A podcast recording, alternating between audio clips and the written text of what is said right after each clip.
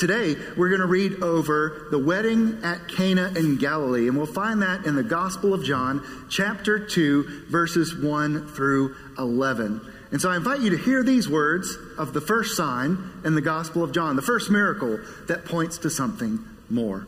Hear these words from John chapter 2.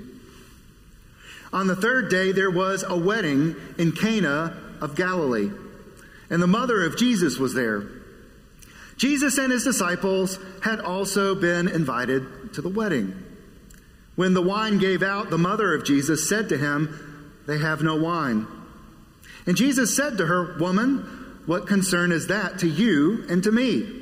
My hour has not yet come. His mother said to the servants, Do whatever he tells you. Now, standing there were six stone water jars for the Jewish rites of purification, each holding 20 or 30 gallons. Jesus said to them, Fill the jars with water. And they filled them up to the brim. He said to them, Now, draw some out and take it to the chief steward. So they took it. When the steward tasted the water that had become wine and did not know where it came from, though the servants who draw, had drawn the water knew, the steward called the bridegroom and said to him, Everyone serves the good wine first, and then the inferior wine after the guests have become drunk. But you have kept the good wine until now. Jesus did this, the first of his signs, in Cana of Galilee, and revealed his glory, and his disciples believed in him. Friends, this is the word of God for us, the people of God. Thanks be to God. There is a United Methodist minister in North Carolina. His name is Dr. James Howell. And he uh, tells the story of how many times he's gotten the same greeting card from people in his church. They apparently would go and kind of look for greeting cards and they would find one that they thought he would like. And the greeting card is sort of a humorous, cartoonish uh, picture of a minister with a clergy collar getting pulled over by a police officer. And there are captions over the picture of the minister looking very sorry and the police officer sort of standing sternly over him. And the police officer says, Sir, have you been drinking? And the minister says, No, only water, just water. And the police officer says, Then why don't you why do you smell like wine? And the pastor says, Amazing, he did it again. He turned water into wine. Uh, you know, this story, this miracle, has an amazing moment where water is turned into wine. And it brings up all kinds of questions within our minds as to, you know, what does alcohol or wine have to do with worship or with us sort of being Christians? Is it allowed? Is it not allowed? In the Methodist Church, you might wonder why we use grape juice instead of wine, where a lot of more historic denominations use wine in communion. And the answer is it's supposed to be wine, but because of a history of social action towards alcoholism and abuse due to it, the United Methodist Church moved over to grape juice so that no one would be, in a sense, feel like they couldn't take partake in communion because they were trying to abstain from alcohol to make it safe for everybody. So there's this history of trying to make worship more open to everybody, no matter where they fall on that. But this miracle is not really about the wine. It's not really about the wine. It's more about what this miracle says about Jesus. Now, what happens is Jesus and his mother and his disciples all are invited to attend this wedding in a town called Cana. Now, we think we know where this town is, but it's not completely, uh, you know, evident as that we found the right city. This city sort of vanished into history, even though we know it existed from the Bible and from other historical resources. We think it's about 10 miles outside of the town where Jesus grew up, Nazareth. Weddings often lasted several days, sometimes even a whole week. And it was the responsibility of the groom and his family to provide a feast for almost every one of those nights. Almost every one of those nights, people would eat and they would drink wine. And so you can imagine how easy it would be for all the wine to sort of run out after a few days of celebrating. Jesus and his disciples showed up. And it was, of course, at this moment where the story takes us with Jesus turning water to wine. This story is often referenced in weddings. Uh, did you know that the United Methodist liturgy, when we perform a wedding, mentions that Jesus graced a wedding in Cana of Galilee, uh, in a way signifying the importance of marriage and its place within our faith. It also has become a, a, a place for people to go and visit to restore or renew their wedding vows. People will travel to Israel to go and renew their vows in Cana of Galilee because it feels that close and special to Jesus and his, of course, emphasis upon this at the wedding. Signs. The miracle, the sign, is not really about the wine, it's more about what the turning of water into wine means and what it says about who Jesus is. Along the way, the Gospel of John, as we mentioned before, has these seven signs, and they're all supposed to help us understand the character of Jesus, the divinity of Jesus, to, so, to know that he is someone special and someone important within our faith and within the history of the world. John wants to make clear that Jesus is more than everyone else thought he was. And that was hopefully clear if you were here last week and we focused on the baptism of Jesus, where John the Baptist heard everything that happened and saw the dove descending upon the head of Jesus. And he said to people, This is the Messiah, this is the Son of God, this is the one who's going to baptize you with something more than water. For John, these signs point beyond themselves and reveal more about Jesus. In one commentary about this passage, I read this sentence. In this story, the identity of Jesus and his ministry is introduced. Remember, this is only the second chapter here. His ministry is introduced with important symbols a joyous wedding six Jewish ritual pots, thirsty wedding guests, and an abundance of wine. So, in this scenario, the stage is sort of set for Jesus to do something great because there is a need in the wedding and its festivities.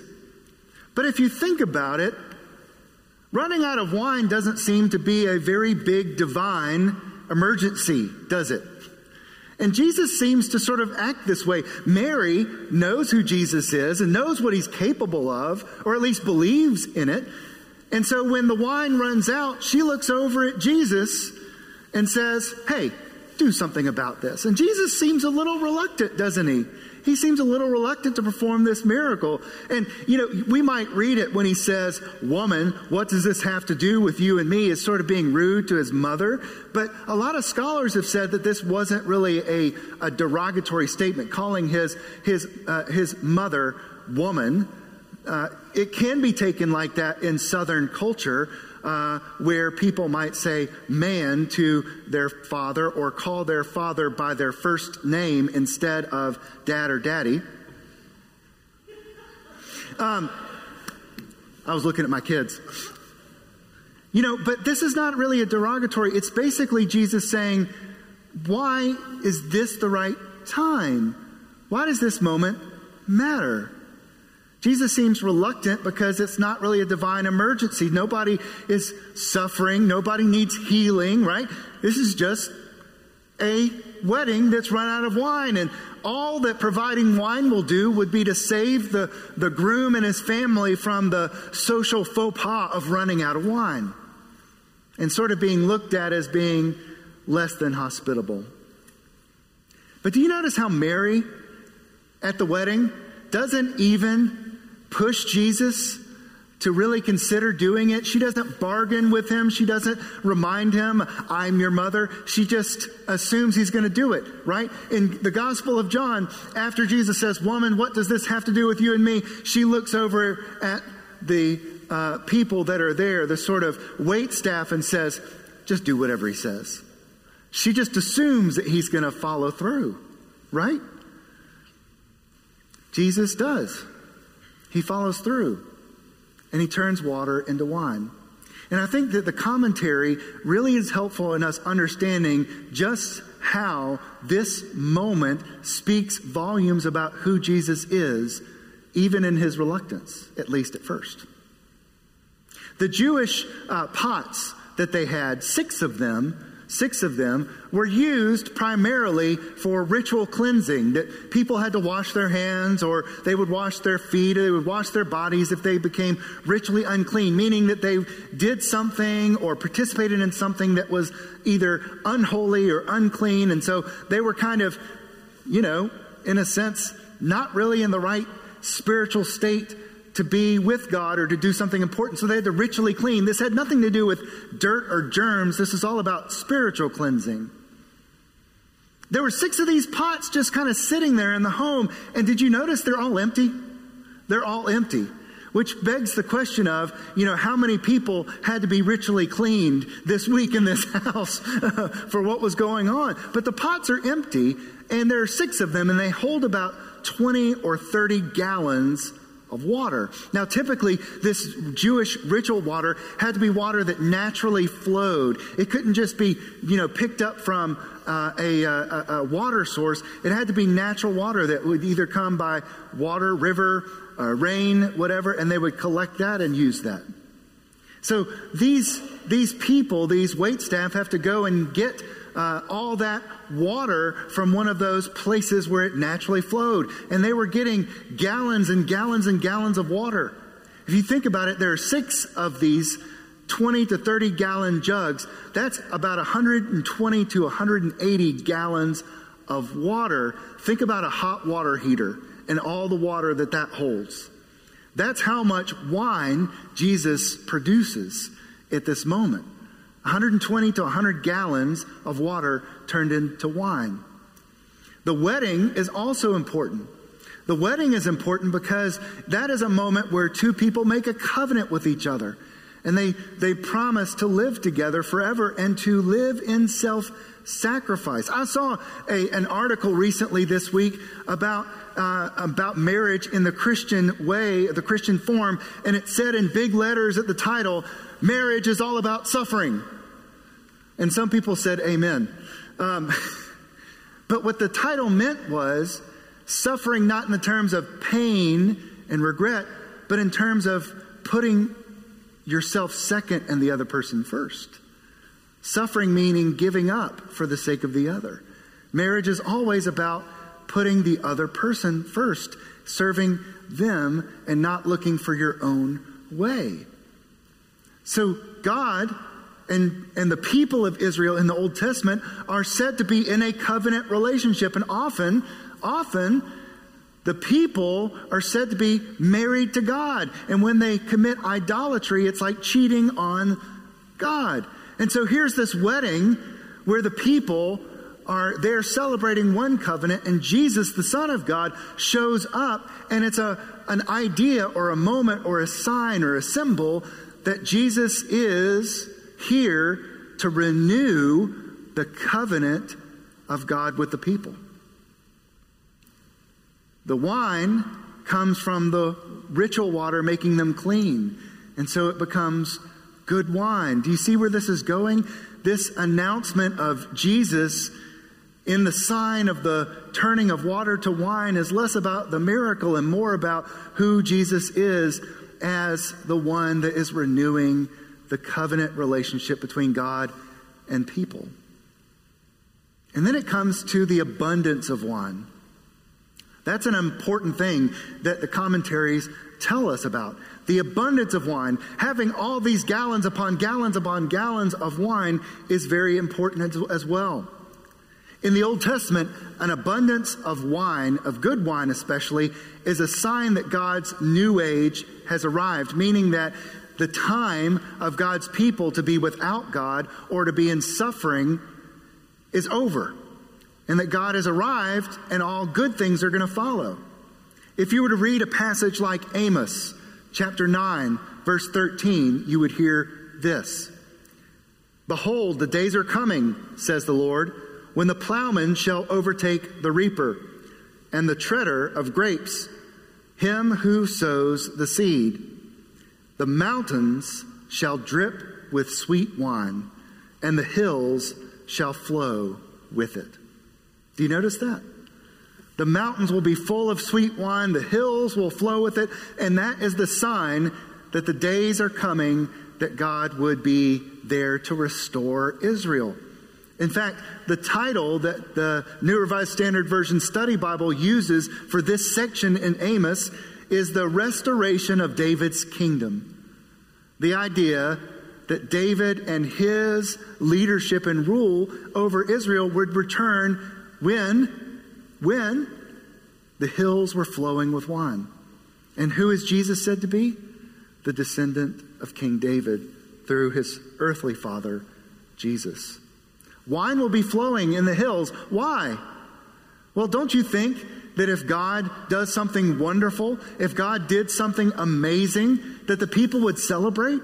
That they would have thanksgiving? That they would feast and talk about how great God is? It's not just that the, the fields were flowing or the hills were flowing with wine just because it was a beautiful thing. It's because God is preparing a feast for people to celebrate. So here we have Jesus showing up at a wedding, turning water into wine as a sign of abundance so that the arrival of God's answer for the people's needs is made clear. These are all the signs that point to who Jesus is. And people around notice it. Now, let's think about who was there and who participated behind the scenes. There's Mary, who already believed. Mary already believed. She not only had lived as Jesus' mother for over 30 years, we think at this point, but she also had those angelic messengers who showed up before his birth and revealed to her who Jesus would be. So she believed already. And we can see that in how she looked at Jesus and said, What are you going to do about this? What about the disciples?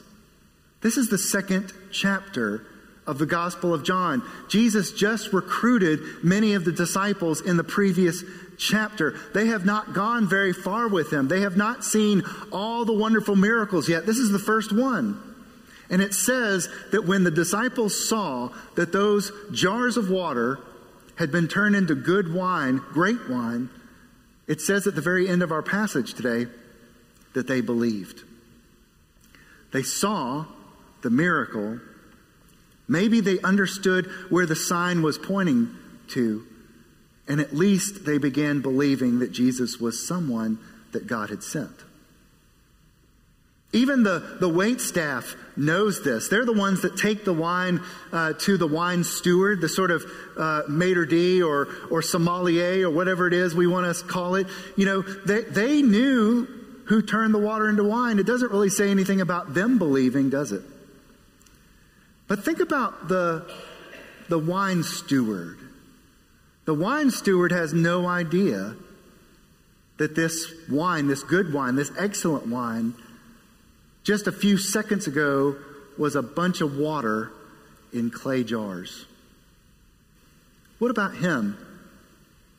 Maybe we see ourselves in Mary because we believe that Jesus is the Son of God and he can do anything. Maybe we have been around Jesus long enough to know the wonderful deeds and the blessings he gives to us, and so we're ready to believe just like the disciples.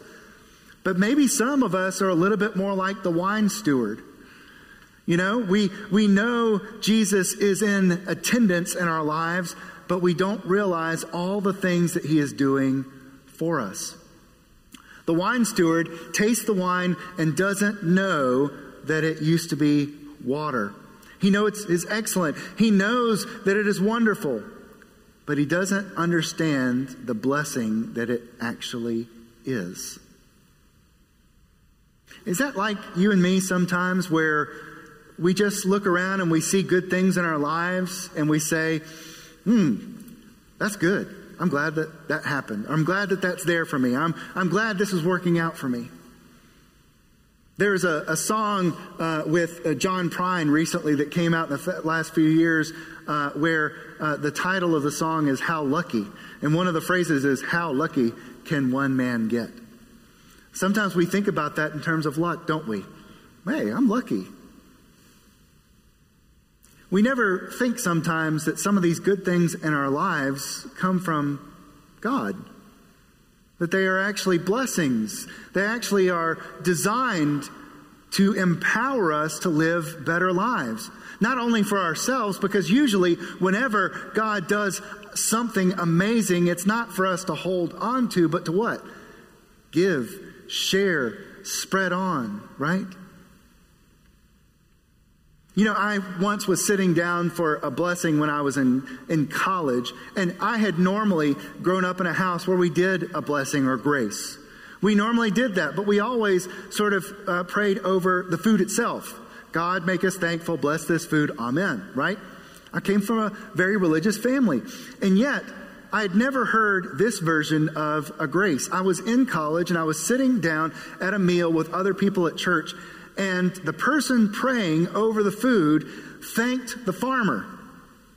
Then they thanked the truck driver who brought the food from the farm to the plant. Then they f- thanked the plant workers. Then they thanked the grocery store and all the grocery workers. And finally, the cashiers, right?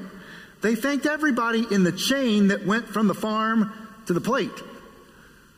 And it was a, a sign not only that God had a hand in this, but so many other people were involved in this transaction. Kind of thinking about the blessings that are behind the blessings, the work that went into the good things coming to us. Maybe we can be like the wine steward and we only see the good things in life for what we think they are, which is a good thing for us, instead of an opportunity for us to thank God for his goodness, and then also to see what we are called to do with that good thing. There is a uh, author named Max Lucado who has this wonderful uh, passage in a devotional that he wrote in a book decades ago. Max Lucado uh, has written almost 100 books, and many of them are devotional style books to help you understand and know who God is and that God loves you. And in one of the passages uh, in a devotional for a day, Max Lucado wrote this Spend some time walking in the workshop of the heavens, seeing what God has done, and watch how your prayers are energized. Walk around in the workshop of heaven, see what God has done, and maybe your prayers will be energized. This is a beautiful sentence here to help us think about what we're learning from this passage and from the wine steward, right? The wine steward was in the workshop of heaven and didn't even know it. right? He was in the workshop of heaven. He was sitting there tasting wine that had been miraculously transformed and he didn't even know it. He didn't even know it. If he had simply gone into the kitchen to say, What happened? he would have found out, wouldn't he? But we don't see that part of the story. If we're in the workshop of heaven and God is consistently doing good things and we are not looking around for them, we are missing it. We're missing what God is doing. You know, when I think about all the times that I have missed God's work in our lives or in my life, it's often because I did not take the leap of faith that I was being called to take. And somebody else did. You know, that mission trip that I thought was a little too far outside of the country. And the other people came back telling these amazing stories. Or about the person I never called when I needed to because they were hurting. They were, you know, having a difficult time. And I didn't do it. But then I heard from another friend who called and they had an amazing conversation. Often It's because I forget that I'm in the workshop of heaven and I am reluctant to take that leap of faith and do what I feel, that nudge in my heart that God is asking me to take or to do. And when I miss those opportunities, I miss out on potential blessings coming my way. But even in my, in a sense, uh, lack of focus on what God is calling me to do, blessings have their way of finding us, don't they? Even in the midst of our idolatry, like we talked about, or our forgetfulness, blessings seem to find their way to us. And we need to sort of be more like that person doing the blessing back when I was in college, of stopping and looking at the perspective of what happened, what went into providing this for us. It's not just luck, it's got to be God. It's got to be God working in people or through situations to make this good thing happen. Maybe we need to be more like what we think the wine steward should have done. When a blessing comes to us, when good things come to us, maybe by simply asking, How did this happen? Where did this come from? can lead us into more gratitude and more thankfulness. Lucado at the end of the passage says, if you do this, if you pay attention to the wonders in the workshop of heaven, your prayers will be energized. Do you notice that? Has anybody ever had a little difficult time praying or feeling thankful? Often, what ends up happening is that we're not paying attention, right? Lucado says that if we pay attention to what God is doing, our prayers will be energized. That, don't, that doesn't mean that they'll just be fixed and it'll be easy to pray, but we'll have something more to thank God for. All of us are called and challenged to realize that even this earth, even this time in history with all of its ups and downs and the things that are just depressing and also the things that are just amazing is still the workshop of heaven, and there is nothing humanity can do to change that. It's still the workshop of heaven.